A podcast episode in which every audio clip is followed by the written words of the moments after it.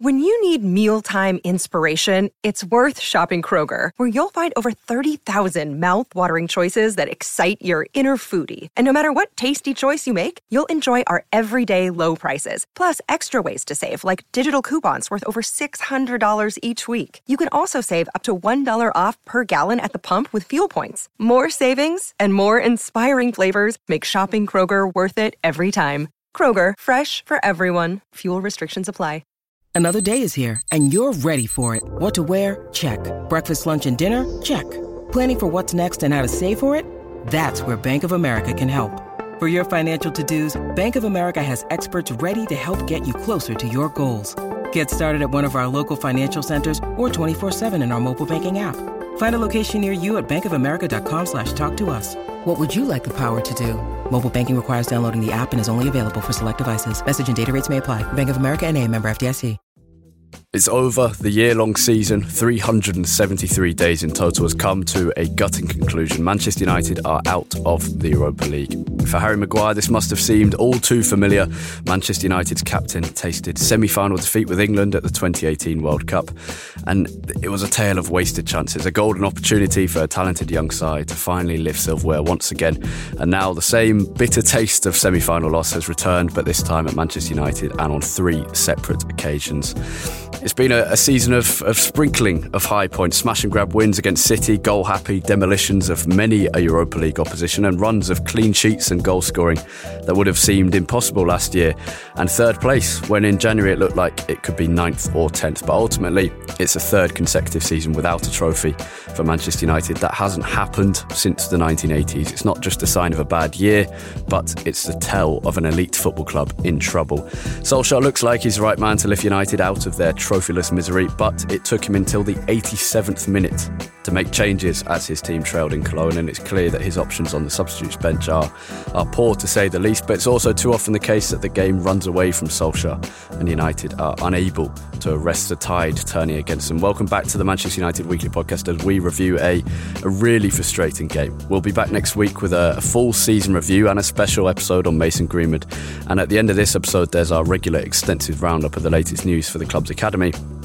But this time, um, we, we don't want to dwell on defeats too much. And we, as I say, we will be back with a full season review. Uh, but for this episode, we'll we'll try something slightly different. Jack and I will both have the, the opportunity to make three points, but we only have a sentence in which to do it, and the other will then have thirty seconds to agree or disagree with that point and, and respond to it. Uh, so, so, Jack, we're both quite obviously frustrated by uh, a difficult one, but I'll start. Uh, one of the most frustrating games I can remember because of an inexplicably bad refereeing performance, poor finishing, a good defensive opposition and a, an excellent goalkeeper in, for Sevilla, and a lack of good options off the bench for United.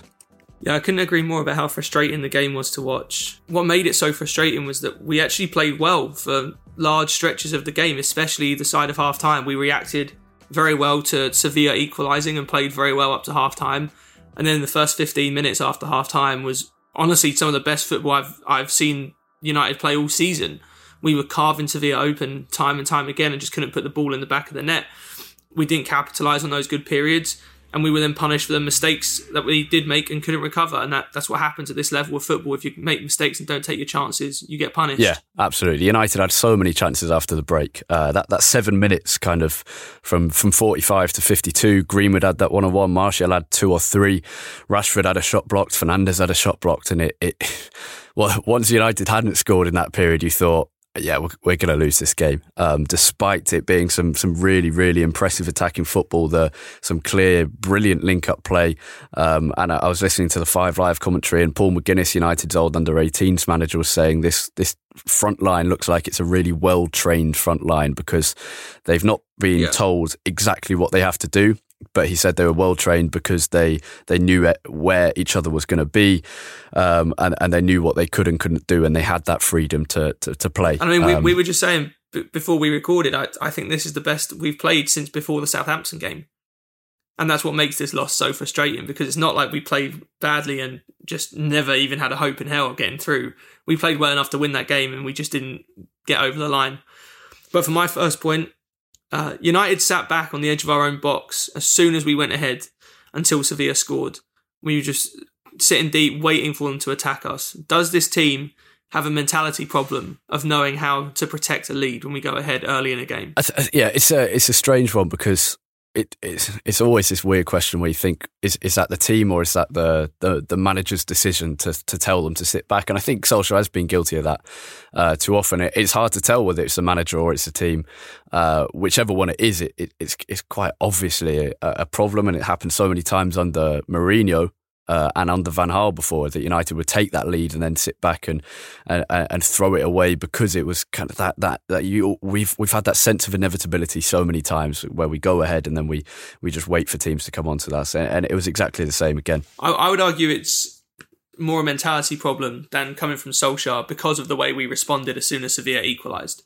I, I I simply don't think that any coach would yeah. require and ask his team to make such a massive change in the way they play, from being so defensive to them being very fluent and very good in attack just because they equalise. I, I refuse to believe that Solskjaer would try and set us up like that, especially that early on in the game, which is why I think it comes from the players. I think it's a mental block yeah. that they're almost afraid to take risks once they go ahead. Yeah, it's a, it's an interesting one, but if, I, I, I guess the only person who can fix that is still the manager. So it, it has to yeah. be his he job. He needs to instill that mentality in them, are that you need to not be afraid to take those risks. Yeah. You have to still play the same way. Yeah, and if he if he sees it not happening, then he has to be on the touchline forcing it to happen and, and to get United to get that second goal. Because we, we had the the great luxury and benefit of an early goal, which which changes these games massively. Um, and, and for example, would have changed the Copenhagen game, and, and you would think if United got an early goal yeah. in that one, then they would have strolled to victory. Um But they didn't take advantage of it again against Sevilla, and, and, and really paid the price um, when it came to the end. Uh, right, I'll go for, for my second point, which is just the biggest culprits of the loss, um, and I would say the the back four. I have to disagree on that one. Yes, they made mistakes. They made very, very big mistakes, especially for the second goal. But we created more than enough chances to win that game, even with those mistakes. So for me, I think the forwards have to take the responsibility for not taking a single one of those chances, especially at the second half. You know, Sevilla's, Sevilla's two goals were realistically the only two chances, clear-cut chances they had in the in the entire game. I think the reason why I'd put this more on the on the forwards is that we could and should have still won those games, even while having those defensive mistakes. But once we made those mistakes going forward where we didn't finish our chances, there's no way we can win that game. Yeah, yeah, I, I, I agree. And and the forwards have to take some of the blame, and, and the finishing wasn't good enough. But I think we were faced with uh, an opposition who, who knew how to frustrate the attackers, but also knew how to crowd the penalty area, and a goalkeeper who made a, a, a few really good saves. Now, Greenwood and Martial both should have scored their chances. But in contrast, we came up against an attack that wasn't particularly good, and still conceded two. And I, and, and you say the only the two only clear cut chances of the game for Sevilla. Well, in which case you, you cannot be conceding from both of them. And the the lack of concentration from Wan-Bissaka, um, who just let Luke de Jong past him uh, for the second goal. The mispositioning from from Wan-Bissaka, from Williams, the poor passes from Maguire, Williams, Lindelof, all of them was. was not unforgivable, because things are never really unforgivable within football, but was was a serious part of the reason for losing that game. And and whereas the forwards had a, a good set of defenders against them, a well-trained team, I don't think Sevilla's attack was good enough for us to be conceding twice. No, and listen, they, the goal came from mistakes that we should have rectified and, and shouldn't have happened in the first place. You said Wan-Bissaka is absolutely sleeping at the back post. I don't know why Lindelof was getting slaughtered for that second for that second goal. That's all on Wan-Bissaka. De Jong is his man, and he was never goal side of him in the build-up yeah. at all. But uh, like I said, I think I look at this more as, rather than maybe what were the worst mistakes, which I think you could probably put on the back four, say what really led to us losing that game. And we could easily have recovered from making those mistakes that led to Sevilla scoring two goals if we had some decent finishing. You know, if we take... yeah. even one out of those four or five gilt-edged chances that we had, we at least take it to extra time, and you take two of them. You know, I can, off the yeah. top of my head, Fred had a great opening in the, in the first half before Sevilla scored their first goal. You know, uh, Martial had two one-on-ones in the space yeah. of a minute. Fernandes has a, had a shot block that he probably should have put in. Greenwood had a one-on-one. We score one of those, we take it to extra time, and then those defensive mistakes don't suddenly look as big as they were. Yeah. Right, your your second point. Ole Gunnar Solskjaer reacted far too late after Sevilla scored their second yeah, goal. Yeah, I, I I can't disagree with that. And it's it's this it's yeah, you've got this conundrum where the the the, the options off the bench are clearly not good enough. But when you come to a European semi-final, that's that's not that's not good enough. Um, you, you can't just blame that. And you look at the the P S G comeback against um, Atalanta in the Champions League less than a week ago, and and Choupo-Moting, who who I think people were laughing at when they brought him on to try and save the game. Well, he helped them to to turn it around and and, and beat Atalanta and get into uh, into the Champions League semi-final. So you you can't. Yes, United need better options off the bench, but still, it shouldn't take that long. Yeah, and I think that I I actually completely sympathise with Solskjaer on this one, because I know that the options we have off the bench are not great, especially in attack. And that's why I, I wasn't critical of him for waiting so long to make a substitution when the game was still at one one, because you could see that we were getting quite lethargic, but he didn't really have anyone to bring on in that situation. But when you're two one down with ten minutes left in a European semi-final, you have to just throw hell to leather, hell for leather, and throw caution to the wind and put on anyone that we can that can make a yeah. difference. You know, go to a back three, bring on Igalo, bring on Mata. And even the subs that he did make, I understand you still have to, you know, keep a few midfielders and a few defenders on the pitch, but bringing Rashford and Greenwood off yeah. for those subs, I just, it didn't really make sense to me. Like I said, I'd, I'd honestly much rather lose two nil going for it than lose one nil sort of still being a bit cautious. It doesn't make any difference to the out to the outcome. Yeah, yeah, I agree. That yeah, it was the thing that you you're waiting for these subs to happen, and when they did, you thought, what? Dan James on for Mason Greenwood? Yeah. If the chance it's going to fall to one of those two, then then there's there is no debate about who you'd rather it to fall to. And and look, Greenwood missed a really good chance in the at the start of the second half, but you would still trust him to finish something when it came to the eighty-eighth, eighty-ninth minute. Yeah. Whereas you wouldn't do the same with Dan James, who needs space in which to work, and the one thing that there wasn't at that time was space. Um, So yeah, it, it's just right. And and I listen. I, I understand that n- probably none of those subs would have changed the game, and they still re- would have only had ten minutes to to come on. But that does make a big difference than just you know bringing on Igalo in the eighty-seventh minute. You know, it does make a well, big, big make a big difference. I, I, Igalo could have made a difference. This is a guy who's who's come up big when yeah. United have needed him before, scored five goals, um, and and is a very different option. And, and you could have put. Rashford was too tired and too frustrated. I think he, he did have to come off, but you could have shifted Martial out to the left, give him some space, let him come deep, and then start dribbling, which he did start to do, yeah. to be fair. Which is, yeah, exactly. And which then, he did eventually. And then just too yeah, late. And then leave Igalo in the box and, and let him get onto get onto some crosses. Um, I mean, the crossing was, was really poor all throughout the game anyway. Um, so th- yeah, there was so much to be frustrated by that. So th- th- the poor finishing can't really be blamed upon Solskjaer, but the the substitutes is, is something I think we've complained about all throughout his time at United, and it's it's been what yeah, eight, eighteen months, nineteen months now, um, and it, it's something that that has to improve. Right, I'll go to my final point. Um, the referee was woeful, and I, I really do mean this. It, it was it was such a bad refereeing performance, not just because so many of the decisions were wrong, but he. The game was still a good game, but I think he ruined it as a spectacle. It could have been, it could have been far better. He, he basically, his poor decisions encouraged the players to to cheat and to to dive and to to beg for bookings and to pretend it was their throw-in when it wasn't. And and that's the worst kind of referee. Anyway, my point is that United should have coped with that. And instead, Rashford was throwing balls at the ground. Greenwood drifted out of the game. Williams picked up a needless yellow, et cetera, et cetera. You could the, you could see the frustration on the players' faces, and I, I get it.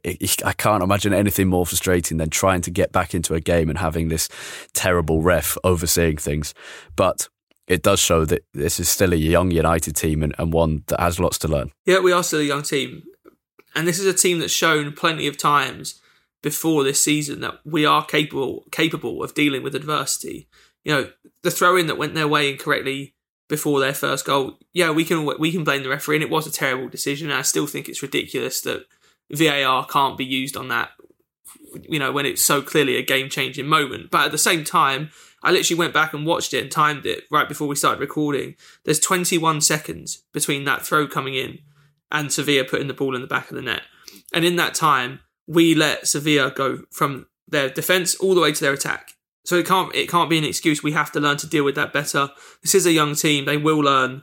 But I think this is a good example that that learning needs to come quickly. Yeah, I think it, it was interesting as well to see to see Greenwood, who um, I, I, obviously I've I've watched him for, for a long time, and and this isn't kind of a weakness you'd normally pick up on in the youth teams because he wouldn't have to do this, but his th- there was just a couple of moments where he lost concentration and, and didn't help out Wan-Bissaka enough, and that, Wan-Bissaka had a, a truly really bad game, yeah, um, he but he could have been helped more by by Greenwood, who. It, it wasn't that he wasn't tracking back, it was that there'd be a loose ball and he'd take just half a second too long to think, oh, this is my job to, to go and get that ball and to help him out. And uh, that that's certainly something that I, I think that the coach will be working on with him. Um, right, your final point. This is a, a little bit less about this game in particular and a, a sort of more general point. This fan base has become far too divided and toxic to a point where there's absolutely no nuance in anything that is said.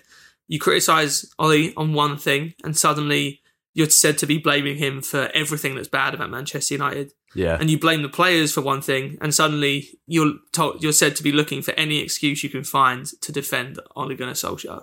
Yeah, yeah. It's, it's the, the thing I think about this is, I, I think fo- football fans have always had this this kind of thing in a way, um, and and Twitter as a as a social platform has always been responsible for kind of highlighting that and, and maximising it. And I think, particularly over the last season, I've I've paid less and less attention to um, what people I I don't know say on Twitter, or at least I've made an effort to.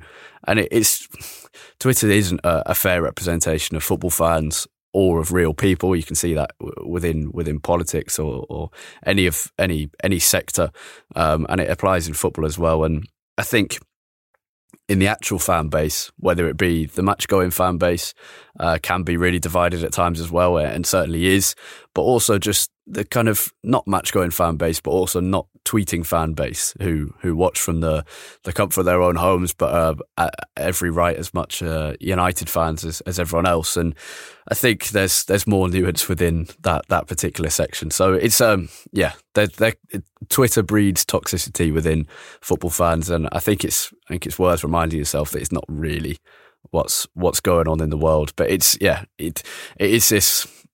This weird, it's like it, it brings me back to the the Jadon Sancho thing. We spoke about this with the in the in the transfer episode we did. There's so much to this Jadon Sancho transfer that I I don't think I don't think it it will happen. But there's there's so much that you can't just say United have done a terrible job because they haven't signed him, because there's there's so much going on with it. Um, and United should sign him. And and they should be able to do that, but there's there's so many factors, and I think it, it's the same kind of thing as when we lose. There's a sudden reversion back to oh, we need a director of football right now, um, and and yeah, United probably do need a director of football, yeah. But there's there's nuance to that as well, because Mike Phelan kind of plays a, a bit of that role, John Murtagh plays a bit of that role, uh, Nicky Butt helps out in that kind of role, so. Not everything has to be the same as other clubs, and, and there is always nuance. That was certainly longer than thirty seconds, but there we go. Yeah, I, I just I just think our fan base, it, it feels a little bit like the Mourinho days at the moment, in terms of back then it was so much, it was all either Mourinho's finished, he can't manage a team anymore, he's, he, you know, he needs to go now, or it was yeah. the squad is terrible, no manager in the world would do well with this squad. Look at the players, yeah. Look at how badly they're, the mistakes they're making. And both of those things can be true. Maybe not to like the extremes that I just took that, but you know, it can both be true that this squad is not good enough and that Ole Gunnar Solskjaer is not a top tier manager and not, and I think more importantly, not the finished article as a manager. Just as we hope the yeah. players can improve and develop, so can Solskjaer as a manager. And I think that's important. I think it's it's just yeah. it's become too. Everyone's just searching for, for either a black for a black and white answer, and it's not like that. There is so much nuance. There are so many things going on here that it's just it's so frustrating going on Twitter immediately after the game and seeing this is all on the players. Oh, he can't take a shred of blame here. Anyone blaming them is an idiot. Oh, this is all on Solskjaer. Why didn't he make subs? Igalo would have scored four goals. You know, it's just th- there is yeah. some nuance there, and as we've said, I think we've we've touched on this episode. Both the players and Solskjaer have things to answer for in this game. Yeah. Yeah. I think that's something we'll we'll explore more um, next week when we do a, a full season review of, of the Premier League, the, uh, the Europa League, the F A Cup, uh, the, the League Cup. There, there, a lot happened in this season, so, yeah. so we won't be able to go go through everything. We need hours and hours and hours. Um, and I guess we have provided hours and hours and hours over the course of the season. Um, but yeah, we'll we'll be, we'll be back next week with a, a full season review. Uh, Jack, you need to get back to work. Um, but for more for, from you throughout the week on Twitter, uh, where can people find you? Yeah, the perks of working from home. I can actually record this during the day. Find me on Twitter at U T D Tates, T A I T. And I hope my boss wasn't listening to that. and uh, stick with me for the next five minutes because there's there's more to come with a, a big old update on the club's youth sides uh, just after this short break. Hey everyone, just a quick pointer to the direction of our sponsors, Manscaped. They are the best in men's below-the-belt grooming. They offer precision-engineered tools for your family jewels, and they've just launched in the U K, originally coming from the U S. The Manscaped engineering team has created the greatest ball hair trimmer ever created and just released a new and improved Lawnmower three point oh in the U K. It's got a cutting-edge ceramic blade designed to reduce manscaping accidents, a ninety-minute battery, and it's water-resistant with a cool L E D light to illuminate grooming areas for the most precise trim. It's all premium, the design, the feel, the packaging. It comes looking nice and it makes certain other areas look nice. Speaking from personal experience there. Um, so if you want to support the podcast, uh, your balls will thank you at the same time. Um, you can get twenty percent off and free shipping by using our code U T D Weekly Pod. That's U T D Weekly Pod with P O D at the end there. You can use that code at manscaped dot com. And when you get to the checkout, stick that in and you'll be supporting the podcast to keep putting out the content we do and getting twenty percent off and free shipping at manscaped dot com. Right, back to the show. Sorry for the interruption.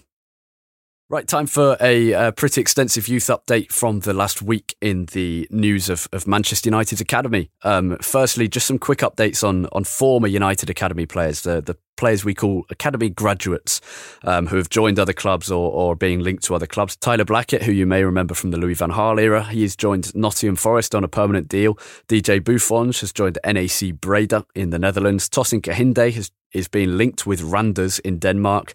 Kieran O'Hara, the uh, Irish goalkeeper, is being linked with Swindon and Shrewsbury. He's had trials at both clubs there. Demi Mitchell, the left-back, another one who was given his debut by Jose Mourinho. Um, uh, just one game for United, but he's left United this summer and he's on trial at Sunderland at the moment. And Ben Hockenhol, a young defender, has joined Brentford B. In perhaps more exciting news, some some news of, of friendlies for the youth side. So United lost Salford City in their first pre-season game. Mark Helm scored the only goal, a really brilliant free kick um, from uh, just... probably five yards outside the box. You can watch that free kick that he scored on the Academy Man United Twitter page. So go to Academy Man U T D to find that goal. And the under twenty-threes uh, continue their pre-season schedule by playing Swindon on Tuesday and Morecambe on Saturday.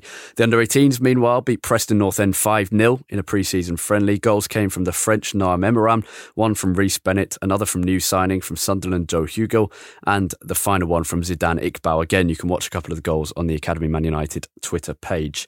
Uh, loan news. Teith Chong has joined Werder Bremen on loan for the twenty twenty twenty-one season. He said, "This move is a great opportunity for me to develop. I'm looking forward to next season. The Bundesliga campaign gets started on September the eighteenth. It should be a really good move for Chong. Uh, uh, an opportunity to get lots of first team football against good opposition in a good team and, and a, a very good setup as well." Uh, midfielder Aliou Traore has joined Caen on a season-long loan in France's Ligue two. Uh, Oliver Denham has been linked with Cardiff City. We're not sure if that's going to be a loan or a permanent move. If it does happen, both are possible. And in transfer news, Manchester United have been linked with Partizan Belgrade's Filip Stevanovic, a seventeen-year-old Serbian winger. He actually came off the bench for Partizan against United in the Europa League group stages, and he's already played forty-two times for Partizan at the age of seventeen. He scored nine goals and four assists. Lyon are interested as well, reportedly. Um, and it was a bit of a strange one, this, because reports came out about four days ago that said United had actually signed Stevanovic, um, I think for twelve million euros. Uh, that's now been denied by both United and Partizan, whereas other people, including people at Partizan, are saying it's true. Um, so we'll, we'll keep an eye on that one. A bit of a, a classic crazy United transfer story, um, but we'll keep you updated on that. And finally, the under twenty-ones, they'll be playing in the E F L Trophy again. There'll be one match a month in September, October and November before the knockout rounds begin in December, and the draw for the group stages takes place on Tuesday at one thirty p m. You can listen to it live on Talksport two. Right, that's all we have time for on this episode of the Manchester United Weekly Podcast. Thank you, as always, for listening. Um, thanks for joining us, and, and have a great week. Um, enjoy the the lack of football. There has been a lot of it, and if you're going to watch the Europa League continue and, and watch our former players probably lift it in the, the form of Ashley Young, Alexis Sanchez and Romelu Lukaku, then feel free to do so and enjoy that. Otherwise, we'll enjoy Manchester City not being in the Champions League final. For more from me throughout the week, you can find me on Twitter at Harry Robinson sixty-four. The podcast is at U T D Weekly Pod. That's P O D at the end there. The same code you can use to get twenty percent off and free shipping at manscaped dot com, our sponsors. Thanks for listening. Have a great week. Goodbye.